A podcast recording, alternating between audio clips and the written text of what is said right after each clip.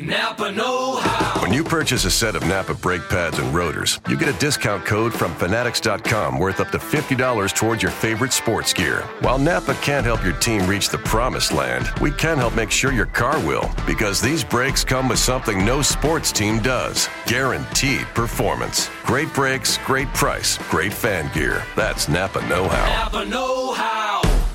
Offer expires September 30th, 2017.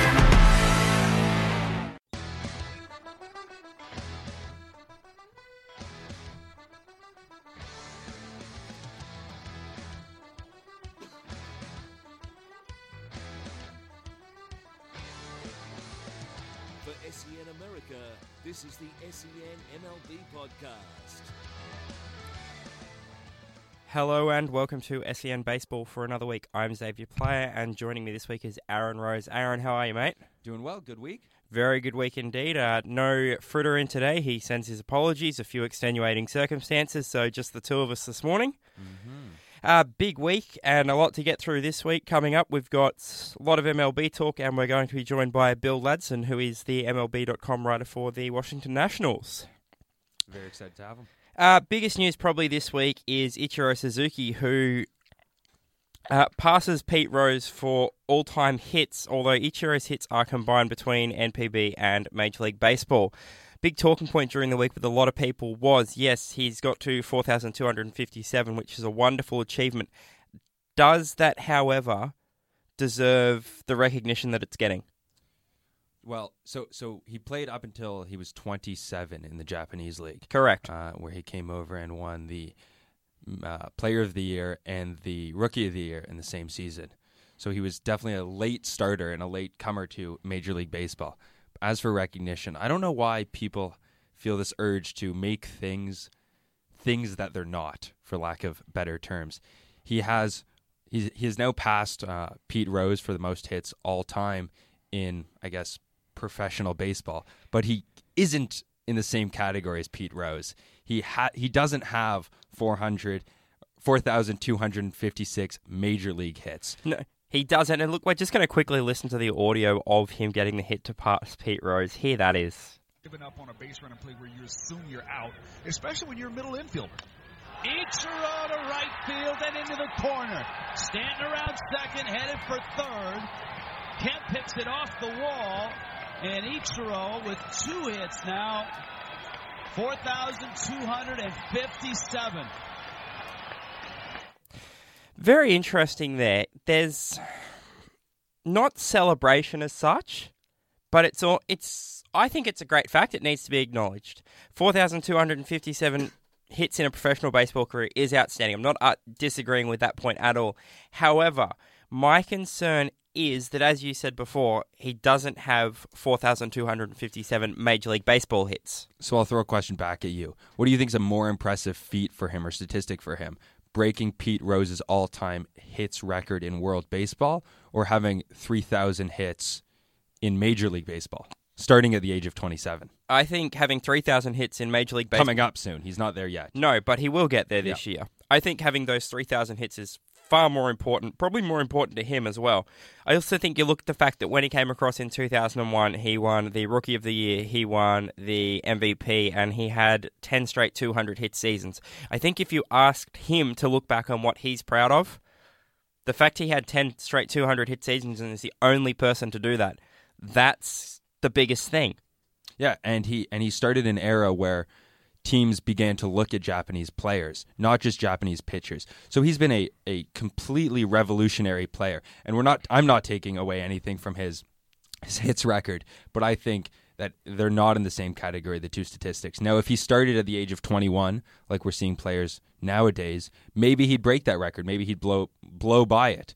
But I think the more impressive record is almost 3,000 home runs or 3,000 hits. I definitely do as well. And I think something you talked about there, it was an era where Japanese position players were starting to get a look in. It was also an era where the game was being dominated by the long ball. You look at the likes of Mark McGwire, Sammy Sosa, Barry Bonds, and this is a guy who, who revolutionized not only how the ball was hit, but how the field was set and the shift.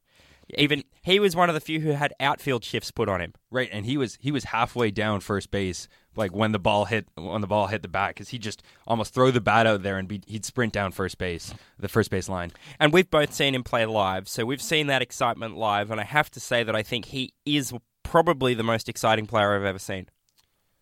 Excitement in a different sense. He doesn't. He's not a home run hitter, No. obviously, but he he he just gets on base almost better than anyone else, and he can steal. And he was just he's a freak of nature, just this thin little guy who just couldn't be stopped. No, speaking of people who can't be stopped, we're going to move on. Jake Arrieta, who gets a lot of airtime on this show, and rightfully so.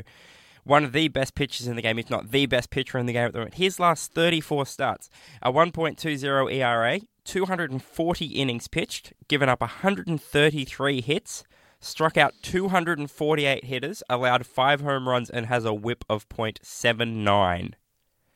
Just phenomenal. Yeah, there, there's nothing that hasn't been said already. He's he's a freak of nature, and, and we talked a few weeks ago with Carrie Muskat of the MLB.com for the Chicago Cubs, and just the fact that he came almost out of nowhere, seemingly out of nowhere from the Baltimore Orioles, and has thrown together this second half of his career that's been completely exceptional is is an impressive feat on its own. One of the big talking points when he came across from Baltimore was his delivery wasn't as effective as he thought it could be, and we've seen those delivery changes since he landed in Chicago, and obviously that's what's propelled him to the next level. If you're the Orioles front office, are you looking at this guy now and going, I wish we had have listened when he said, My delivery's not right, let me do something different?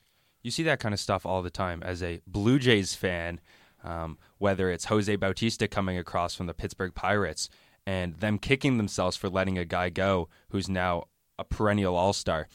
Um, when you see a player who goes from nothing, rags to riches, um, I assume the old team's got to be kicking. Even even David Ortiz went from Minnesota. They let they let him go, and now he's an all time great for your Boston Red Sox. We'll come to the Red Sox in a second because that's a very interesting topic between the two of us, you being a Jays fan, myself being a Red Sox fan. But as a Jays fan, how do you feel now looking at the R.A. Dickey trade?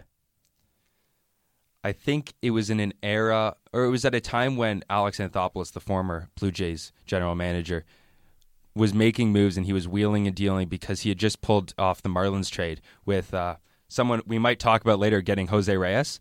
They brought in Mark Buehrle, Josh Johnson, um, Emilio Bonifacio, and John Buck, two throw in pieces. But obviously, looking back on it, I, I wish we didn't do it. I wish I had Noah Syndergaard instead of R.A. Dickey and Josh Thole. But at the time, it was a trade. I wasn't mad when it happened. In hindsight's twenty twenty, but you can't you can't judge trades um, like that. You have to look at the time that they were made and kind of make a decision. Was it a good trade or was it a bad trade at the time? Definitely Now We're going to briefly stick within the AL East, and you've got you've got a few thoughts on the Red Sox you want to share. Well, we I make fun of you off the air because you seem to be a self-hating Red Sox fan who can't see that they are a dominant team. They are almost unstoppable. Those three teams, Baltimore, Toronto, and the Red Sox, seem unstoppable offensively. I will say what I've often said, which is we don't have the pitching to get through a 162 game season and continue to be unstoppable. So I'm looking at what's going to happen, not what is happening. So yeah, bit of self-loathing going on there. Not going to deny that at all. All right, we've got to move on. Uh, Jose Bautista has hit the 15-day DL list with an injured toe after kicking an outfield wall. The game was a blowout, which makes this way more unfortunate. The Blue Jays were blowing out the Phillies, and he he had a comment uh, or yesterday or earlier today where he said if he would have been an inch closer to the wall or an inch farther from the wall, there would have been no injury. It's just bad luck. And an interesting idea is the notion that if a game's a blowout, should a player go full out, go diving after balls or running as hard as he can into the wall? And from what I've heard in interviews in the past, once you take your foot off the gas pedal, once you stop going 100%, that's when you hurt yourself. Exactly right. When you drop below your level that your body is expecting, that is when you're going to do damage. Talk about blowout games, and Freddie Freeman hit the first cycle of 2016 for the Atlanta Braves the other day. Their first cycle as a club since 2008, I believe. And you asked me before we came on if. Well, I'll ask you on air the okay, question. go. The I asked you earlier if you're in a blowout situation and you're a single away from the cycle and the eighth inning, the ninth inning, and you hit what is probably going to be a double, a liner to the gap between the fielders, do you stop at first base instead of taking the double? Absolutely, I do. To me, that makes absolutely no sense. In everyone's mind, and, and uh, I'm sure you would agree with me, a double is better than a single. Yes, there is no arguing that. However, it's not easy to hit for the cycle. And if you've got that opportunity, it's one of those little things I feel that baseballers like to be able to check off their career bucket list. I've hit for a cycle as a professional. You might not have done that in the minor leagues. You get up to the bigs and you've got a chance to hit for a cycle, something that maybe happens two to three times a year. Then you're going to take that, particularly in a blowout game, whether you're up 10 to 1 or you're down 10 to 1.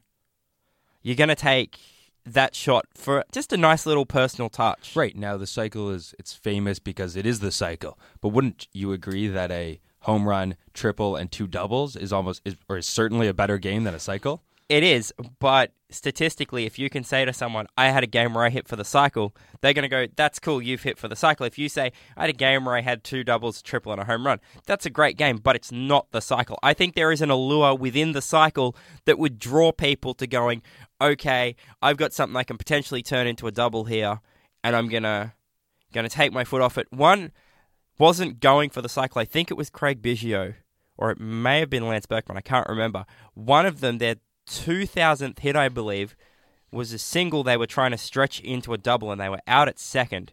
Now, if I'm getting my, I think it was might have been 3000, it's 2000 or 3000th hit, and I'm trying to stretch a single into a double, I want to be on base safely when I'm reaching that milestone.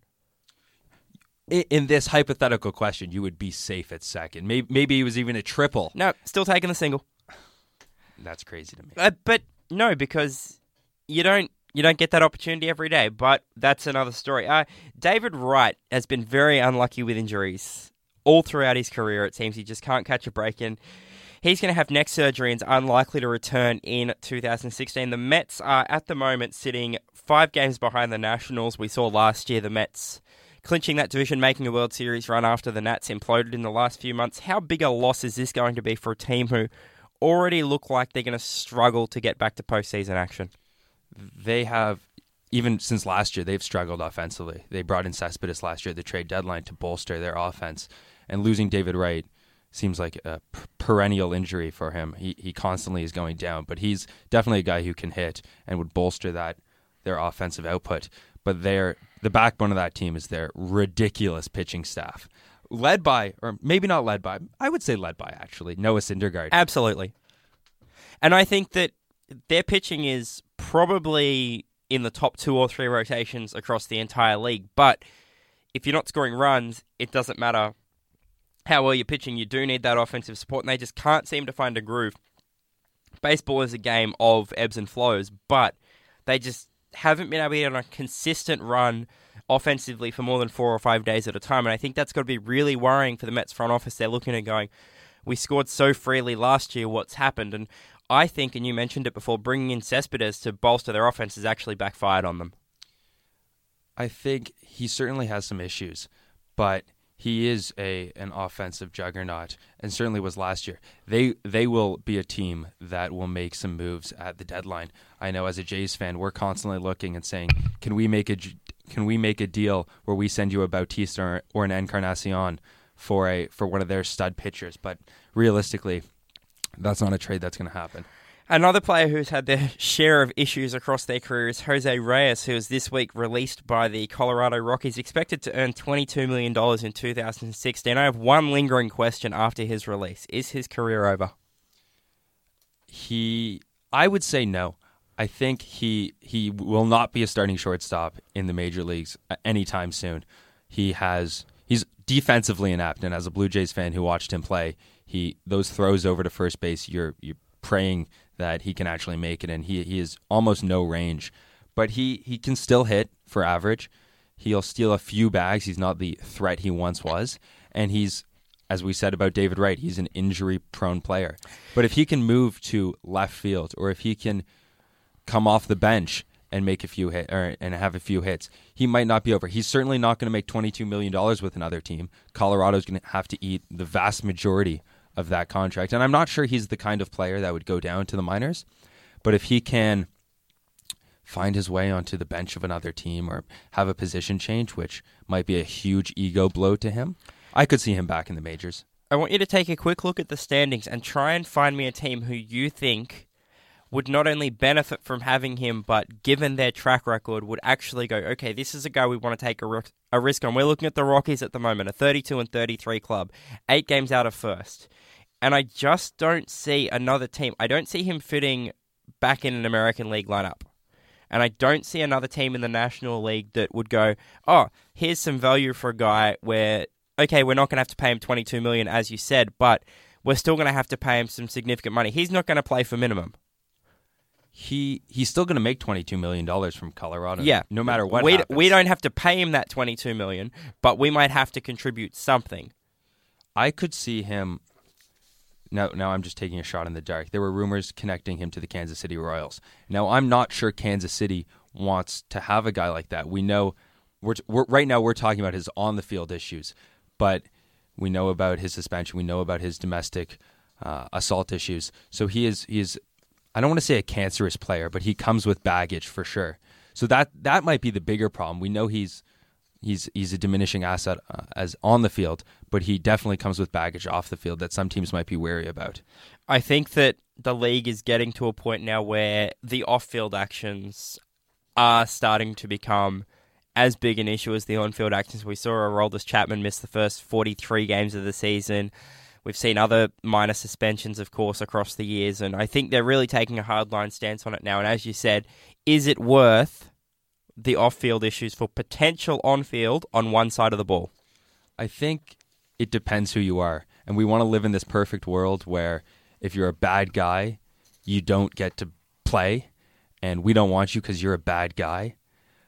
But we're hearing teams dying to get Aroldis Chapman, and we're going to talk to Bill Ladson later about the notion of the Washington Nationals bringing in Aroldis Chapman.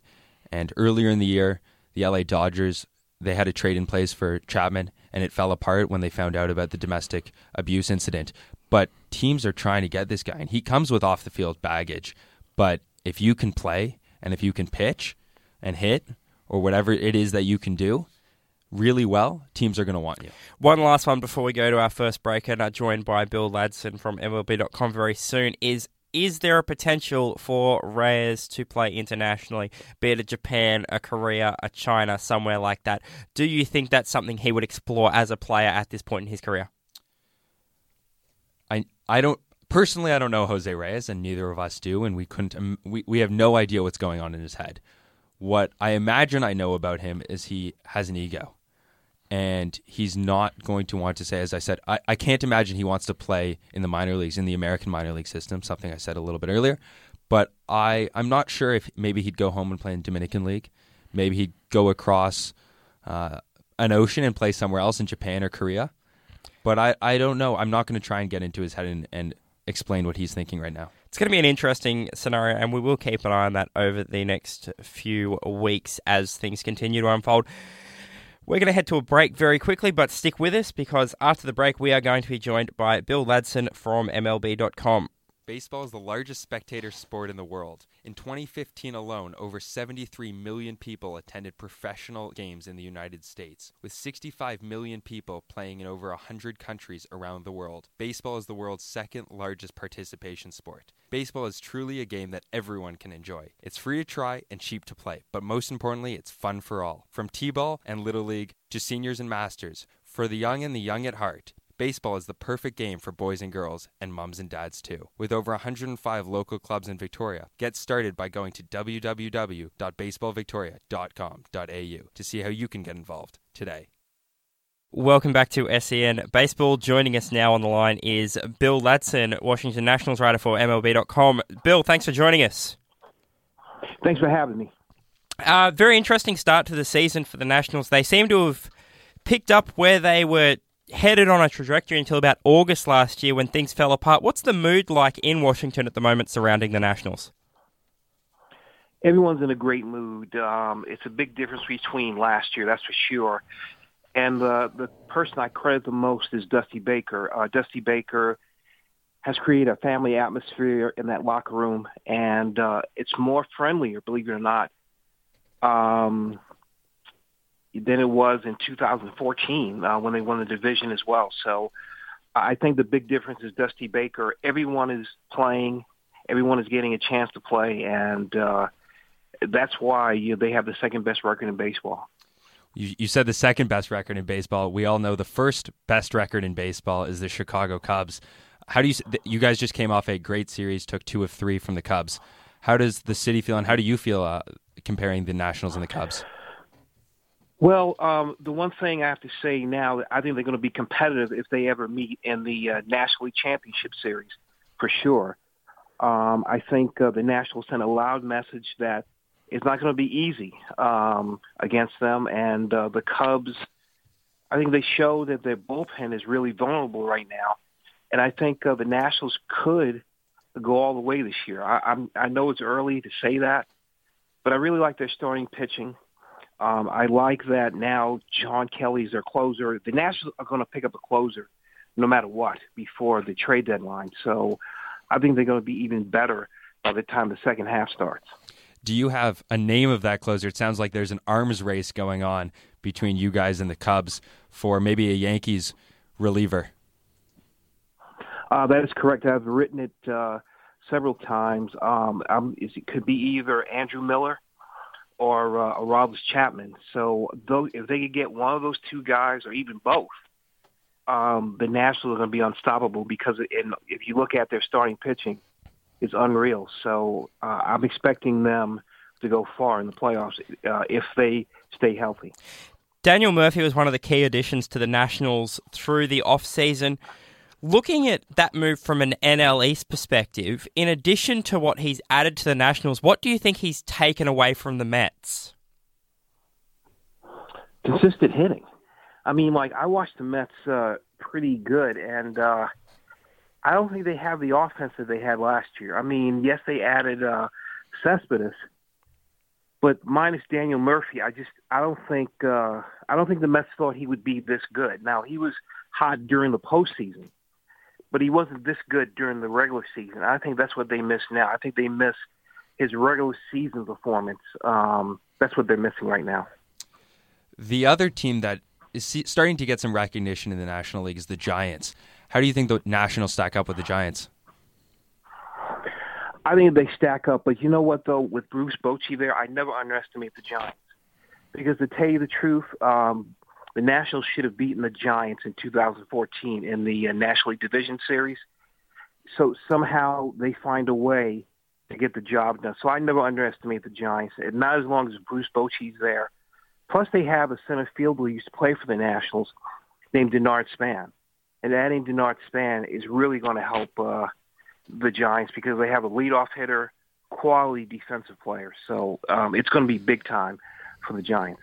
The Nats are known for having a few big personalities in the clubhouse, the likes of Werth and Harper and Papelbon. We've seen things between Papelbon and Harper come to a head. As someone who sees those guys interacting on a daily basis, what's the relationship like between those two now? Well, it's it's great actually. Um, you know, it wasn't a big deal. The biggest worry was really the fans. The fans had a problem with him, but I don't think they have a problem with Papelbon now. So, uh, I mean, that's been so long ago, way even before spring training started, because uh, Bryce Harper went to see Papelbon. They had a talk, and uh, things were settled really after the season ended. So, um, and personally, I, I could be wrong. I don't think Papelbon is going to be there by the second half anyway, because they're going to be getting a closer uh, by then anyway. So that's about it. To touch on that that comment you just made, you think Papelbon will be traded or will be out of the closer position? I think we'll be out of the closer position. He could be traded. It's going to be hard to trade him um, because you know he's not the same Jonathan Papelbon that we saw with the Boston Red Sox. So I'm, I'm just telling you, um, I think it's going to be hard to trade him. I don't know if he would accept being uh, the closer. Yeah, so, not being uh, a setup guy. So I, I don't know. I mean, it, it depends. So you don't think he would he would fit into another role just because of his ego?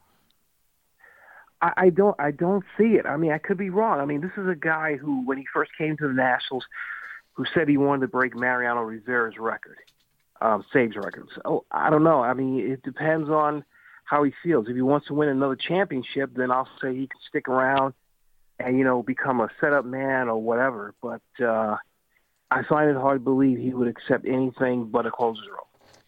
One of the more interesting debates in baseball at the moment is the debate between Bryce Harper and Mike Trout. We've been fortunate in the show to, in the past, speak with a journalist from the Los Angeles Times who's weighed in on this subject. Where do you sit in the Harper versus Trout debate as someone who sees Harper every day? Two years ago, I would have said without question, Trout won big time. I would say he would have won big time. But after watching him uh, last year and watching him again this year, I have to give to Bryce Harper because Bryce Harper is becoming almost like Barry Bonds now. I mean, teams, opposing teams are afraid to pitch to him. I mean, he leads the uh, the majors in walks. His on base percentage is really high because of it.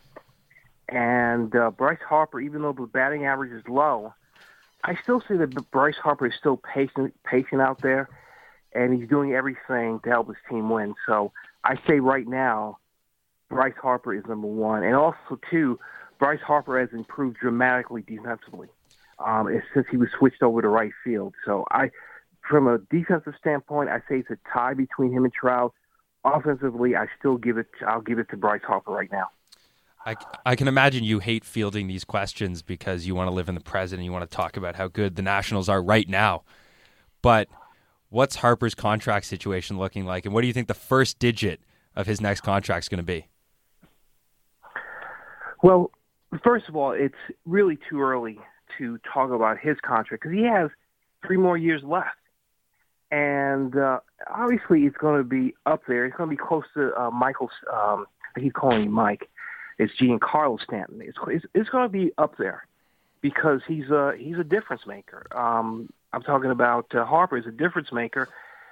I mean, I mean, everyone's talking about 500 million. I that's hard for me to say. I mean, right now I'm not uh, close to the front office in terms of wh- how much they're looking at, but I'm sure it's going to be up there. I'm, I'm sure he's going to be close to Stanton, um, Stanton's contract. So I would say we'd be right up there. Um, another another question for you is: There's been rumors that Ryan Braun has been in trade discussions. The Brewers are struggling right now. Could you see the Nationals going out and acquiring an outfielder along with a closer? You know what? There's a possibility they could go after a hitter. I don't know if it's Ryan Ryan Braun. I know considering you know what he's gone through the last few years. Um, I don't know, I, I don't I don't see it. I'll be surprised. But now I could see them going after a guy like Carlos Beltran, who is uh, who is who has great a great record in October. Um, he's real. He's having a great year now, so I could see that happening. Um, but with Braun, I I'll be shocked if they went after Ryan Braun because Ryan Braun has quite a few years left on his contract. The question is, how you going to how is he going to fit in when um, you have Jayson Werth who has another year left? You have Ben Revere, and you also have Bryce Harper. So that's going to be hard to play him. Now with Beltran, Beltran's a free agent, so I can I can see that happening, and you can see, you can give a rest to Revere, some rest to uh, Werth, so I, I can see that happening. Just want to look back on your career as a journalist a little bit. You started covering this organisation when they were the Montreal Expos, and obviously a lot's changed in that 14 year period. How differently do you Correct. see Montreal and Washington as baseball towns? Well, you know, I think uh, that's a good question. I thought Montreal was underrated. You know, like uh, I believe it or not, I, I thought the television gave Montreal a bad reputation because when you watch the Expos, in my case, Mets games, I, I thought uh, Olympic Stadium looked ugly. But when I actually went there, I thought it was beautiful. I thought the fans were great. They always blaming the fans for the team moving, but that's not true.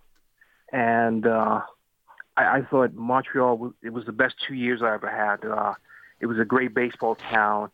And compared to Washington, I thought it took the the baseball fans in Washington a while to really get to know the team as far as getting knowledge. Uh, For example, um, it took a long time for fans to get over Michael Morse. but they had to get had, they had to trade away Michael Morse because defensively he wasn't that good. He was always getting hurt, and I, I think it took a while for fans to understand it. Now I think the fans in DC are smart, and uh, they get what's going on, and uh, they they know uh, they want to see their team win a championship for sure. As a Canadian who lives in Montreal and has been to the Big O, do you think there could be a team? Do you think that uh, Montreal is the next city to get a team or a relocation or expansion? It's hard to say uh, because I think uh, what has to improve there is not so much the fans. It's uh, you know they you know corporate Canada has to be interested in base in baseball again. You know they got to get a cable deal, a big one. They got to um, you know get a stadium because I mean since you said you live there, um, no one wants to play where Olympic Stadium was located, so they want to go downtown. If they can get those things together then yeah, I could see yeah Montreal getting another team again. It deserves it. Um, the fans. I was there in 2003 when they were in the pennant race, and I'm telling you, it was great to watch how the fans reacted. It wasn't empty. It was it was great to see, and ha- having them sing um, Valerie Va- Valera, it was phenomenal. We know that the Nationals are looking good at major league level at the moment. Can you tell us a little bit about their farm system and how that's looking? farm system is really looking good. As you know, they they like to draft players who uh, had Tommy John surgery because they have a reputation of getting them fixed, and uh, they have you know they have great years because of it. Um, I think the farm system is going to be helping out sometime this year. They have a great shortstop by the name of uh, Trea Turner, who's in Syracuse. Uh, Giolito, another pitcher who could be helping them right after the All Star break if some pitchers are not doing well. And uh, he's in the Double A Harrisburg. He's been dominating. I got to tell you, um, Giolito has been fun to watch. So, um, I mean, the Nationals will never run out of uh, players in the farm system could, because uh, they have a pretty good farm system right now. As a Blue Jays fan, there's constant talk about sending Aaron Sanchez, a young pitcher, to the bullpen to save his arm and limit his innings pitched. As a Nationals writer, what is your thought on this situation of either sending a player to the bullpen early or limiting a pitch count um, in regards to Strasburg's history?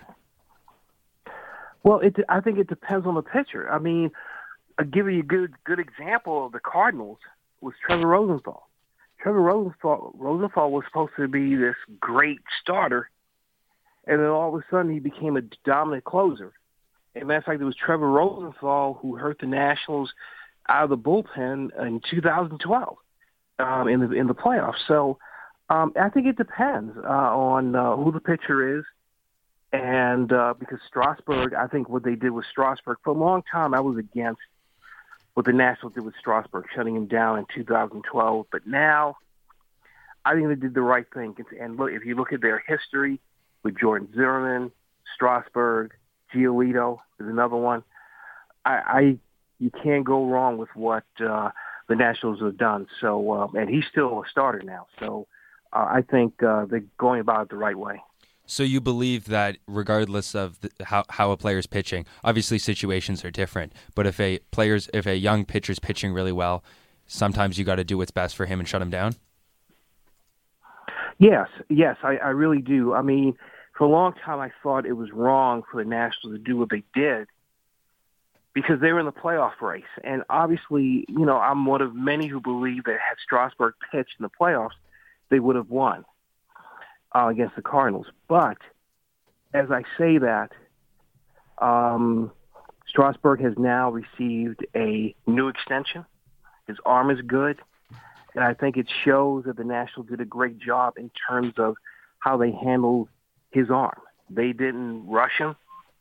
Um, they really, you know, look what they did. I mean, they sacrificed their postseason because of it. So I think um, they're looking out for the player more for the than they do for the team. So I think that's a great thing, and um, they should be proud what they did with Strasburg. I'll send another Blue Jays related question over to you. The Storen Revere trade. How does how do the Nationals feel about it now, and how do you feel about it now? Well, I think they had no choice but to trade Drew Storen after what they did last year. Um, he was having a great year, and then once they picked up Papelbon, you, I know he said it didn't bother him. It did, and uh, they they had to make that trade. Now with uh, Revere, now I, I think Revere is a good player. He's he's off to a slow start. I'd rather have Denard Span, but but since they don't, I, I think the Nationals definitely um, you know have the best deal, the better deal in in that case. Um, I'd rather have him over Drew Storen right now.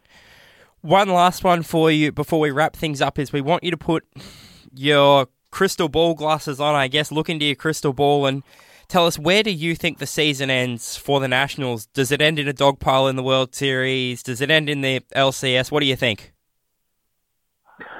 Well, I predicted they would go um, to the World Series. I did. I made this prediction uh, early this year, and uh, I I really do think I think Dusty Baker's a big difference. I mean, you know, I underestimated Dusty Baker because I thought he was going to do the same things that Matt Williams did. No stealing bases, and you know, no small ball, anything like that. But I got to tell you, Dusty Baker's doing all that, and uh, and then some. And I think because of Dusty Baker, they're going to go all the way.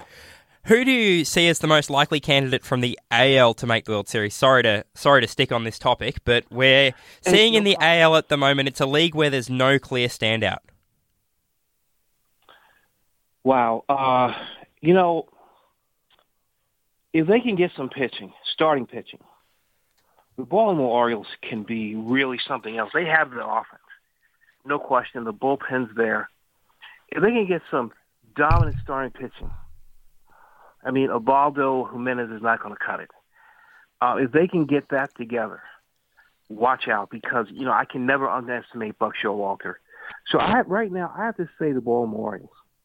Very interesting. Bill, that's all we've got time for. Thank you so much for joining us today. It was a fantastic chat, and we'll certainly be keeping a close eye on the Nationals over the coming weeks and months.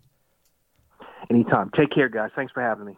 Fantastic chat there with Bill Ladson from MLB.com. And you can follow Bill on Twitter at WashingNats, W A S H I N G N A T S. Great read. Uh, really, really had a great time chatting with him today. Yeah, he writes some wonderful stuff and he had offered some great insight into someone who are going to be a contender come postseason. Do you see them beating the Cubs in the conference finals? Uh, in the NLCS, I do not, only because the Cubs are going to have home field. If this was a series where home field was in Washington, then this could be a completely different discussion. But also, you've got to look at the pitching matchups there, and there are some great pitching matchups.